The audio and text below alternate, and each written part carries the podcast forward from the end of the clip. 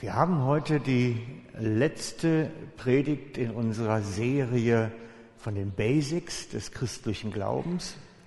Wir haben heute die letzte Folge in dieser, mit diesem Emblem von der Mischung von Königskrone und Dornenkrone, was das auch ein Stück weit symbolisiert.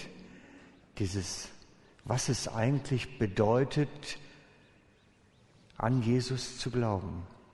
Und ich habe dieses in verschiedensten Facetten euch versucht nahezubringen, habe dabei oftmals ungewöhnliche Sichtweisen verwendet, damit nicht ihr vielleicht sagt, das kenne ich doch alles schon. Weil ab und zu darf eine Predigt uns auch mal auf neue Gedanken bringen. Und das hoffe ich ja auch, dass das immer wieder geschieht. Wir sind also heute in der letzten Folge und es gäbe noch so vieles zu sagen dabei, aber das müssen wir später mal machen. Die letzte Folge heißt Jesus kommt. Man kann es nicht ganz so gut erkennen, weil wir heute so viel wunderbare Sonneneinstrahlung haben, dass das mit dem Beamer schon fast kompliziert ist.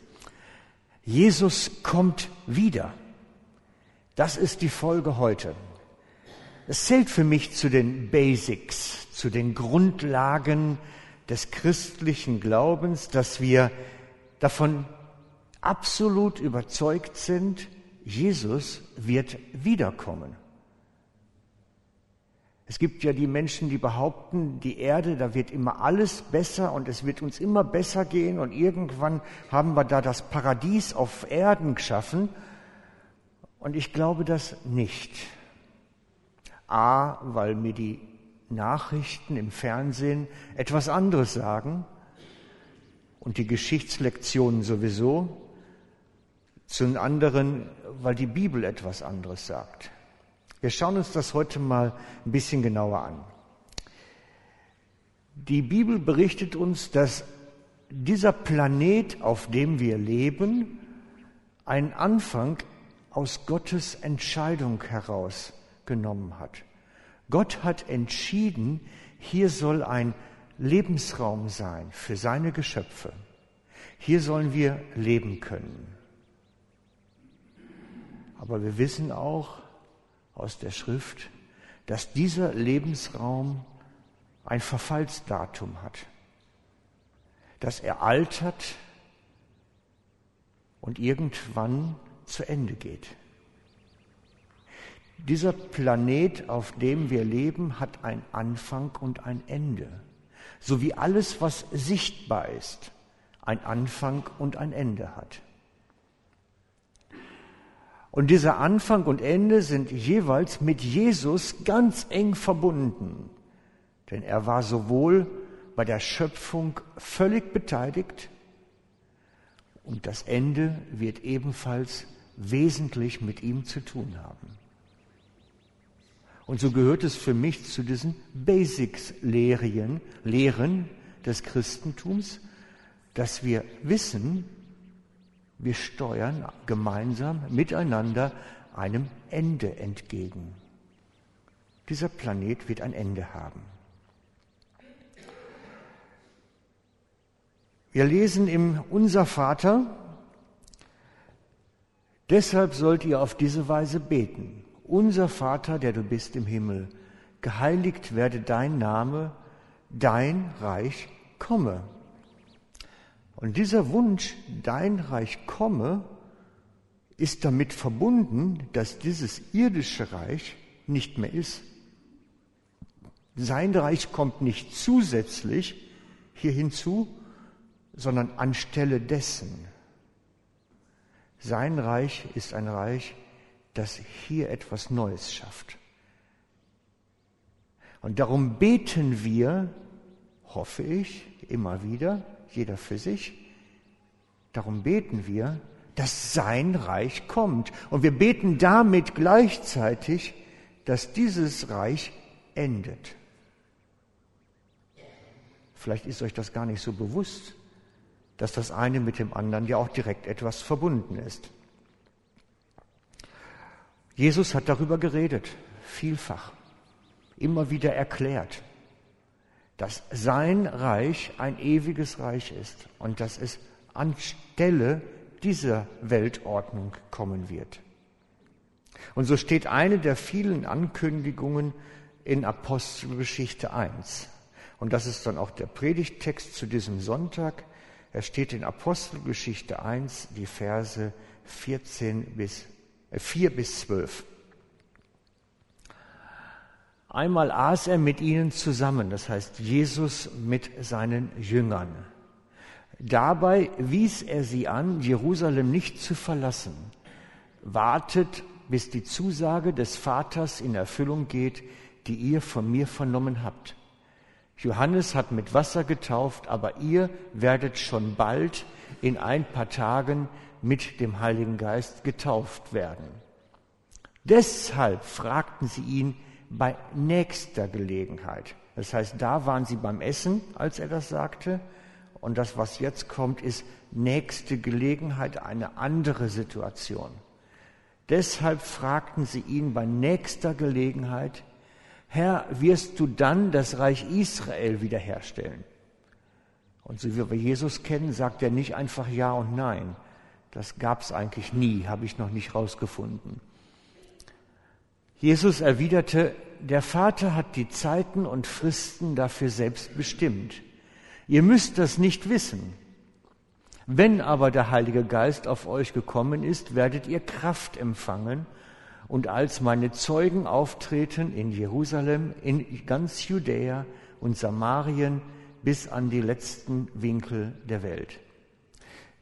Die Jünger fragen, wann kommt dein Reich?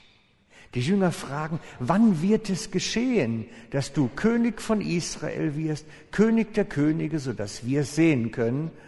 Und Jesus antwortete, ihr werdet sehen. Ihr werdet den Heiligen Geist empfangen. Das sagt er ihnen als Antwort. Das ist eigentlich die falsche Antwort auf die richtige Frage oder die richtige Frage auf die falsche Antwort. Es passt irgendwie nicht zusammen, denkt man im ersten Moment. Aber die ganze Geschichte geht ja weiter. Als er das sagte, sahen sie, wie er emporgehoben wird. Also sie sehen ihn, wie er plötzlich höher ist. Und dann kommt eine Wolke, verhüllt ihn vor ihren Augen. Könnt ihr euch das vom inneren Bild vorstellen? Ein Stück hoch und dann kommt eine Wolke und hüllt ihn ein. So ungefähr. Vielleicht hat ein zeitgenössischer Maler mal versucht, das darzustellen. Das heißt, Jesus in ihrer Mitte lehrt sie irgendwo, wird emporgehoben und dann kommt eine Wolke und hüllt ihn ein und nimmt ihn mit in die Wolken. Als sie nach seinem Verschwinden, er war weg, mit der Wolke, weg. Als sie nach seinem Verschwinden immer noch gespannt zum Himmel aufschauten, da standen auf einmal zwei Männer bei ihnen. Sie waren in leuchtenden Weiß gekleidet. Ihr Männer von Galiläa, sagten sie, was steht ihr hier und starrt in den Himmel? Dieser Jesus, der von euch weg in den Himmel aufgenommen wurde, wird genauso wiederkommen, wie ihr ihn habt in den Himmel gehen sehen. Dann kehrten die Jünger vom Ölwerk nach Jerusalem zurück. Der Berg liegt nur einen Sabbatweg von der Stadt entfernt. Ihr habt gesehen, wie das ungefähr sein könnte, wie Jesus da in den Himmel aufgenommen wurde. Und dann kommen zwei Engel und sagen, er wird genauso wiederkommen. Spannend. Wir dürfen also wissen aus der Engelmund, Jesus kommt. Er kommt wieder aus seinem himmlischen Reich wieder zurück zur Erde. Ich muss gestehen, ich, ich bin so einer, ich, ich ticke ein bisschen visuell. Und ich habe bei der Vorbereitung dann da gesessen und habe das natürlich so versucht, so vor meinem inneren Auge mir vorzustellen, wie die Zeit gewesen ist. Und ich muss gestehen, ich habe da so ein, so ein Bild gehabt, ich zeige es euch mal. Vielleicht kennt ihr die ja noch. ich weiß, man sollte mit dem Bibeltext nicht so umgehen, aber ich habe gedacht, irgendwie vielleicht war der Autor von Star Wars oder von Raumschiff Enterprise war das ja damals, hat er das gelesen und hat gedacht, das könnte ja so sein. Ich weiß es nicht. Naja, damals bei dem Film, da dematerialisierten sich auch die Leute einfach so. Vielleicht hat er ja auch bei Himmelfahrt nachgeschaut. Die zentrale Ankündigung, um die es mir wirklich geht heute Morgen, ist so, Jesus kommt wieder. Und dieses Jesus kommt wieder ist mit Begleitumständen verbunden. Auch darüber hat Jesus sehr ausführlich geredet, über diese Begleitumstände seines Wiederkommens. Er sagt nämlich, wenn hier alles drunter und drüber geht, dann komme ich zurück. Er beschreibt Naturkatastrophen, Kriege, alles Mögliche. Es ist vielfach in der Bibel angekündigt, im Evangelium, in Apostelgeschichte, in den Briefen beim Paulus. Wer sich damit beschäftigen möchte, im Matthäus-Evangelium, Apostelgeschichte 1 steht ein Teil, Thessalonischer Briefe ist ganz viel darüber, fast ausschließlich. Ihr könnt ganz viel darüber selber nachlesen. Und ich habe darüber schon ganz oft auch geredet, gerade auch so gerne beim Seniorenkreis, weil die sind immer sehr aufgeschlossen für das Thema, Jesus kommt wieder, weil das hat was mit dem Lebensalter zu tun. Mit einem gewissen Lebensalter wird einem die Welt, in der wir leben und die sich so fürchterlich verändert, zur Last. Und dann wünscht man sich, Jesus muss wiederkommen. Es ist alles so grusig hier. Nun kommt leider nicht Jesus dann zurück, wenn wir es persönlich benötigen, weil uns die Welt zu schwierig wird, sondern er hat andere Maßstäbe dafür. Aber wenn wir so die ganzen gesellschaftlichen Entwicklungen sehen, die ganzen politischen Entwicklungen, dann kommt einem manchmal schon das Gefühl, Mensch, Herr, komm doch langsam. Es ist alles so mühselig, so verrückt. Genau, halt, jetzt bin ich zu weit.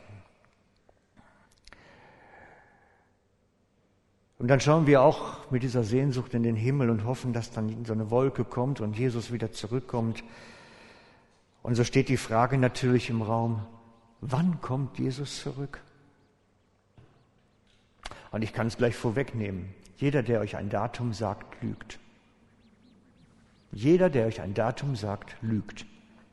Weil Jesus sagt von sich selber, ich weiß es nicht. Keine Ahnung. Ich weiß es nicht. Wann errichtest du das Reich? Und Jesus sagt, der Vater allein weiß es. Das ist seine Antwort. Aber er macht eine Erklärung dazu, wie wir dem dann doch nachspüren können. Eine Erklärung, die folgendermaßen lautet. Von dem Feigenbaum aber lernt das Gleichnis. Wenn sein Zweig schon saftig wird und Blätter treibt, so erkennt ihr, dass der Sommer nahe ist. Also auch ihr, wenn ihr dies alles so seht, so erkennt, dass er nahe vor der Tür ist. Hört sich verklausuliert an, aber die Botschaft ist eigentlich ganz einfach.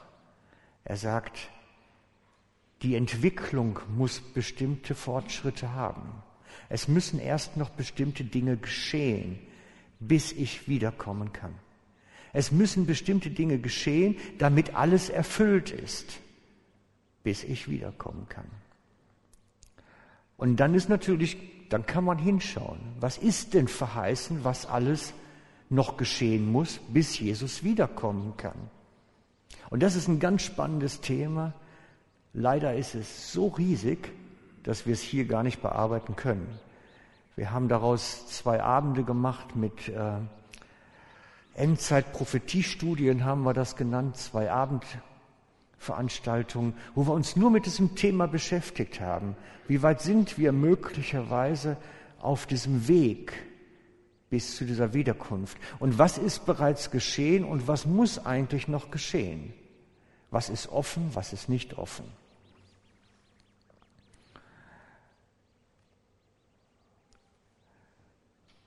Es gibt nämlich so Gradmesser, gesellschaftliche Entwicklungen, weltpolitische Entwicklungen. Ich habe sie mal die kosmischen Entwicklungen. Die Planeten werden aus der Bahn geworfen, zum Beispiel. Eine Formulierung der Bibel. Es gibt aber auch geistliche und kirchliche Entwicklungen, die passieren müssen, bis Jesus wiederkommt. Ich, das ist viel zu viel. Ich kann da heute Morgen nicht drauf eingehen und ich möchte es auch nicht. Ich werde eher die Serie, die wir gemacht haben, nochmal wiederholen, vielleicht in zwei Jahren. Aber wir haben sehen dürfen, als wir die Abende gemacht haben, der Feigenbaum ist schon recht reif. Deswegen kann ich euch nicht sagen, wann Jesus kommt. Aber ich kann euch sagen, es ist schon recht fortgeschritten, die ganze Geschichte. Es ist schon recht fortgeschritten. Es gibt ein paar Dinge, die aber noch passieren müssen. Und einige sind gerade dran, im Moment so richtig Fahrt aufzunehmen. Und über die möchte ich heute Morgen reden, über diese geistlichen Entwicklungen. Das haben wir nämlich bei den Studien kaum berücksichtigen können, sonst hätte ich noch einen dritten Abend machen müssen. Aber heute Morgen können wir es gut mal machen. Mal über die geistlichen Entwicklungen die noch kommen, bis Jesus wiederkommt. Weil das ist ein ganz spannendes Thema.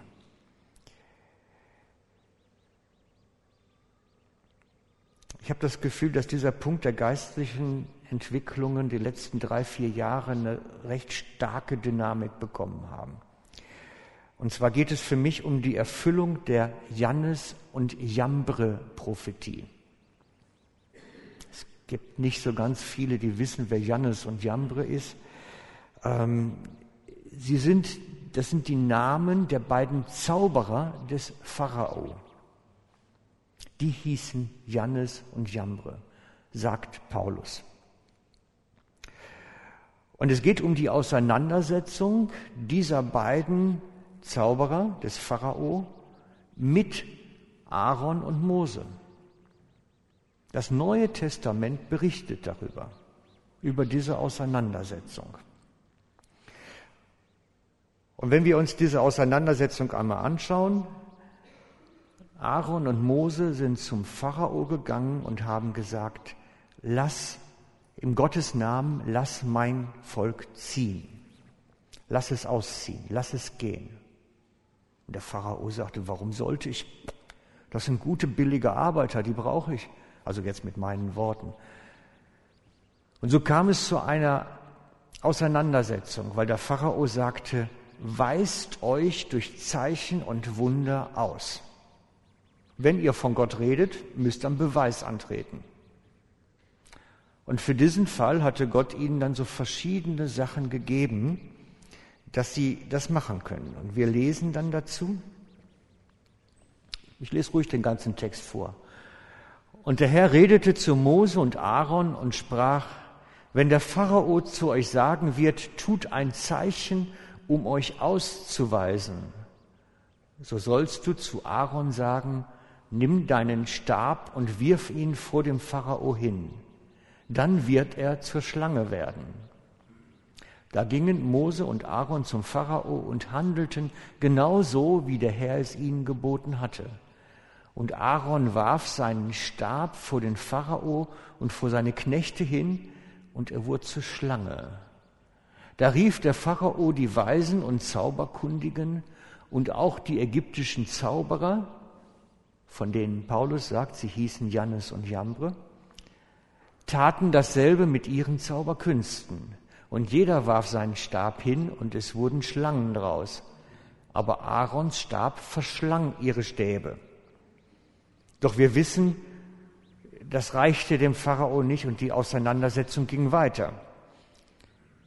Ein Wettstreit, ein, ein übernatürlicher Wettstreit von zwei heiligen Männern mit zwei Zauberern.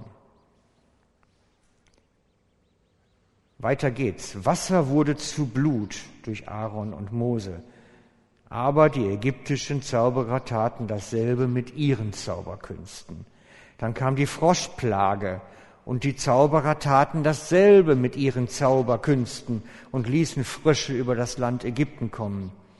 Und wieder können die Zauberer des Pharao das Gleiche mit ihren okkulten Techniken, was Aaron und Mose im Auftrag Gottes ausführen konnten. Die Mitarbeiter des Teufels, müsste man sagen, in einem Wettstreit mit den Männern Gottes. Und wir sehen, das schaukelt sich hoch. Sie können beide dasselbe und es sieht gleich aus. Sieht gleich aus. Die Resultate sind dieselben. So, sie wirken aus einer anderen Kraft. Sie wirken aus einer anderen Kraft. Die einen aus der Kraft des Teufels und die anderen aus der Kraft Gottes. Und die Bibel sagt uns im Neuen Testament, dass am Ende der Zeit diese Konfrontation wiederkommt. Dass diese Konfrontation wiederkommt. Dass eine, wie eine Kampfsituation entsteht. Bloß geht es nicht um dreckiges Wasser oder Frösche, sondern es geht um Menschen. Aber eigentlich schon wie damals. Es geht um die Befreiung von Menschen, dass sie befreit werden. Damals ging es um die Befreiung des Volkes Israel aus der Hand des Pharao. Heute geht es ebenfalls um die Befreiung von Menschen aus der Hand des Bösen. Und es wird eine ähnliche Auseinandersetzung entstehen. Und das ist für mich so die zentrale Botschaft heute Morgen. Bevor Jesus wiederkommt, wird diese Zeit kommen, wo wir in diesem übernatürlichen Kampfgebiet sind. Und ich habe den Eindruck, dass diese Zeit begonnen hat. Ich habe den Eindruck, dass diese Zeit begonnen hat, seit etwa zwei, drei Jahren, in einem ganz neuen Ausmaß. Und ich sehe nämlich, dass der Böse versucht, die Leute, die er hat, wirklich zu binden, und die Kinder Gottes von ihren eigentlichen Aufträgen abzuhalten.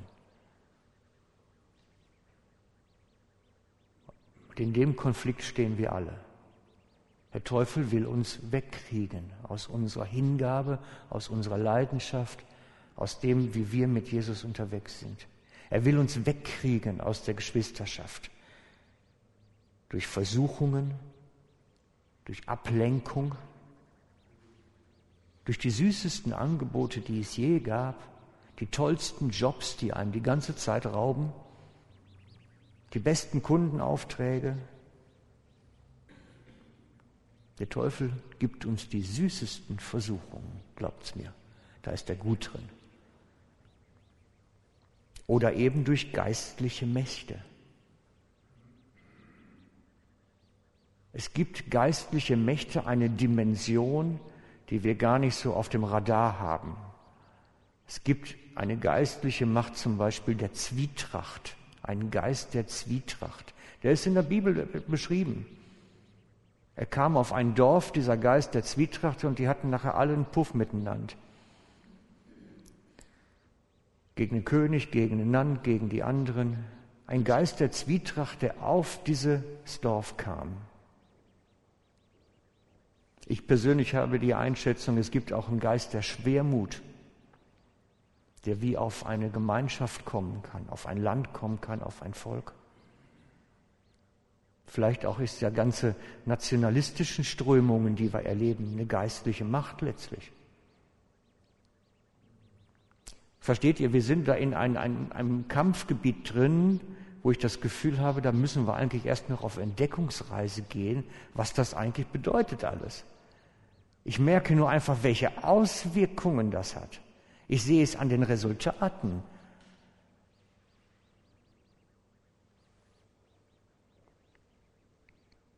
Der Böse versucht uns kampfunfähig zu machen. Durch Versuchungen, durch geistliche Mächte, durch Krankheiten, Unfälle. Kommt alles. Oder durch die Lehre von Dämonen, schreibt Paulus. Die Lehre der Dämonen kennen auch nicht so arg viele. Der Geist Gottes sagt ausdrücklich, dass am Ende der Zeit manche vom Glauben oder aus dem Vertrauen herausfallen werden. Sie werden auf betrügerische Geister achten und den Lehren dunkler Mächte, das heißt übersetzt eigentlich der Lehre dämonischer Mächte folgen. Das heißt, es gibt auch eine Lehre, die uns von dem eigentlichen Glauben wegbringt. Und so kommt das von allen Seiten immer wieder und wir stehen da mittendrin, Freunde, jeder von uns. Wir haben alle unsere Versuchungen, unsere Verlockungen, unsere Kampfgebiete. Und ich kann sagen, oh nein, das gibt's ja gar nicht. Aber dann sind wir wie die kleinen Kinder, die Versteck spielen. Die halten sich auch die Hände zu und denken, dass andere sie dann auch nicht sehen können. Das ist Realität. Und wir bewegen uns da drin. Überlegt mal, wie viele Sachen alle zu euch kommen, permanent, die euch davon abhalten, die Gemeinschaft der Geschwister am Sonntagmorgen zu genießen. Da gibt es die tollsten Einladungen, die besten Sportangebote, alles Mögliche. Was hält euch alles vom Beten ab? Was hält euch vom Bibellesen alles ab? Glaubt's mir, wir stecken da mittendrin. Das ist ein supernatural fight, ein übernatürlicher Kampf, in dem wir uns befinden. Und den können wir nicht eben mal abtun und sagen, ja, das geht mich nichts an. Der Böse will uns unsere Ehen zerstören, unsere Familien zerstören. Da hat er ein Interesse dran und Freude dran. Und wenn wir sagen, ach, das gibt's alles nicht, dann werden wir schon sehen, wo wir dabei rauskommen nachher. Die Frage ist nämlich, lassen wir uns das bieten? Die Frage ist, lassen wir uns das bieten? Und ich möchte euch heute Morgen einladen, bewusst in dieser letzten Zeit, bevor Jesus wiederkommt, zu stehen. Und die Bibel sagt, wir sollen das Feld behalten. Das heißt, Gott hat uns ein Feld gegeben, ein, ein Raum zum Leben, ein Raum, wo wir sein können. Und wir sollen diesen Raum halten. Wir sollen nicht dem bösen Feld preisgeben. Und ich lege es euch vor. Ich kann es nicht für euch tun, ich kann für euch beten, ich kann für euch dienen, aber das Feld behalten ist etwas, was nur jeder für sich kann. Dieses, ich stehe da drin und ich lasse es mir vom Bösen jetzt nicht rauben. Das ist die Zeit, in der wir stehen. Wie gesagt, ich weiß nicht, was Jesus, wann Jesus wiederkommt und ich weiß auch nicht genau, in welchen exakten Prozessen welche Dinge passieren müssen. Aber ich weiß, wir stecken mitten in der letzten Schlacht. Das weiß ich. Und die Frage ist nur, wie kommen wir da durch gut? Lernen wir zu kämpfen? Lernen wir Feld zu behalten? Oder haben wir schon von vornherein aufgegeben? Und ich lade euch ein jetzt. Wir haben gleich eine tolle Zeit vom Worship, vom Lobpreis. Wirklich auch, dass Gott zu euch reden kann. Wo habe ich vielleicht schon Feld aufgegeben? Wo habe ich mir vielleicht schon was rauben lassen? Wo habe ich denn vielleicht schon aufgegeben? und sich dann möglicherweise nachher beim Ministry mit jemandem dann zusammenzustellen und zu sagen, ich will es mir wiederholen. Das gehört mir. Das ist mein Land, das ist ich lasse mir meine Ehe nicht rauben, ich lasse mir meine Familie nicht rauben, ich lasse mir meine Geschwisterschaft nicht rauben. Ich stehe. Seid ihr dabei? Lasst uns beten.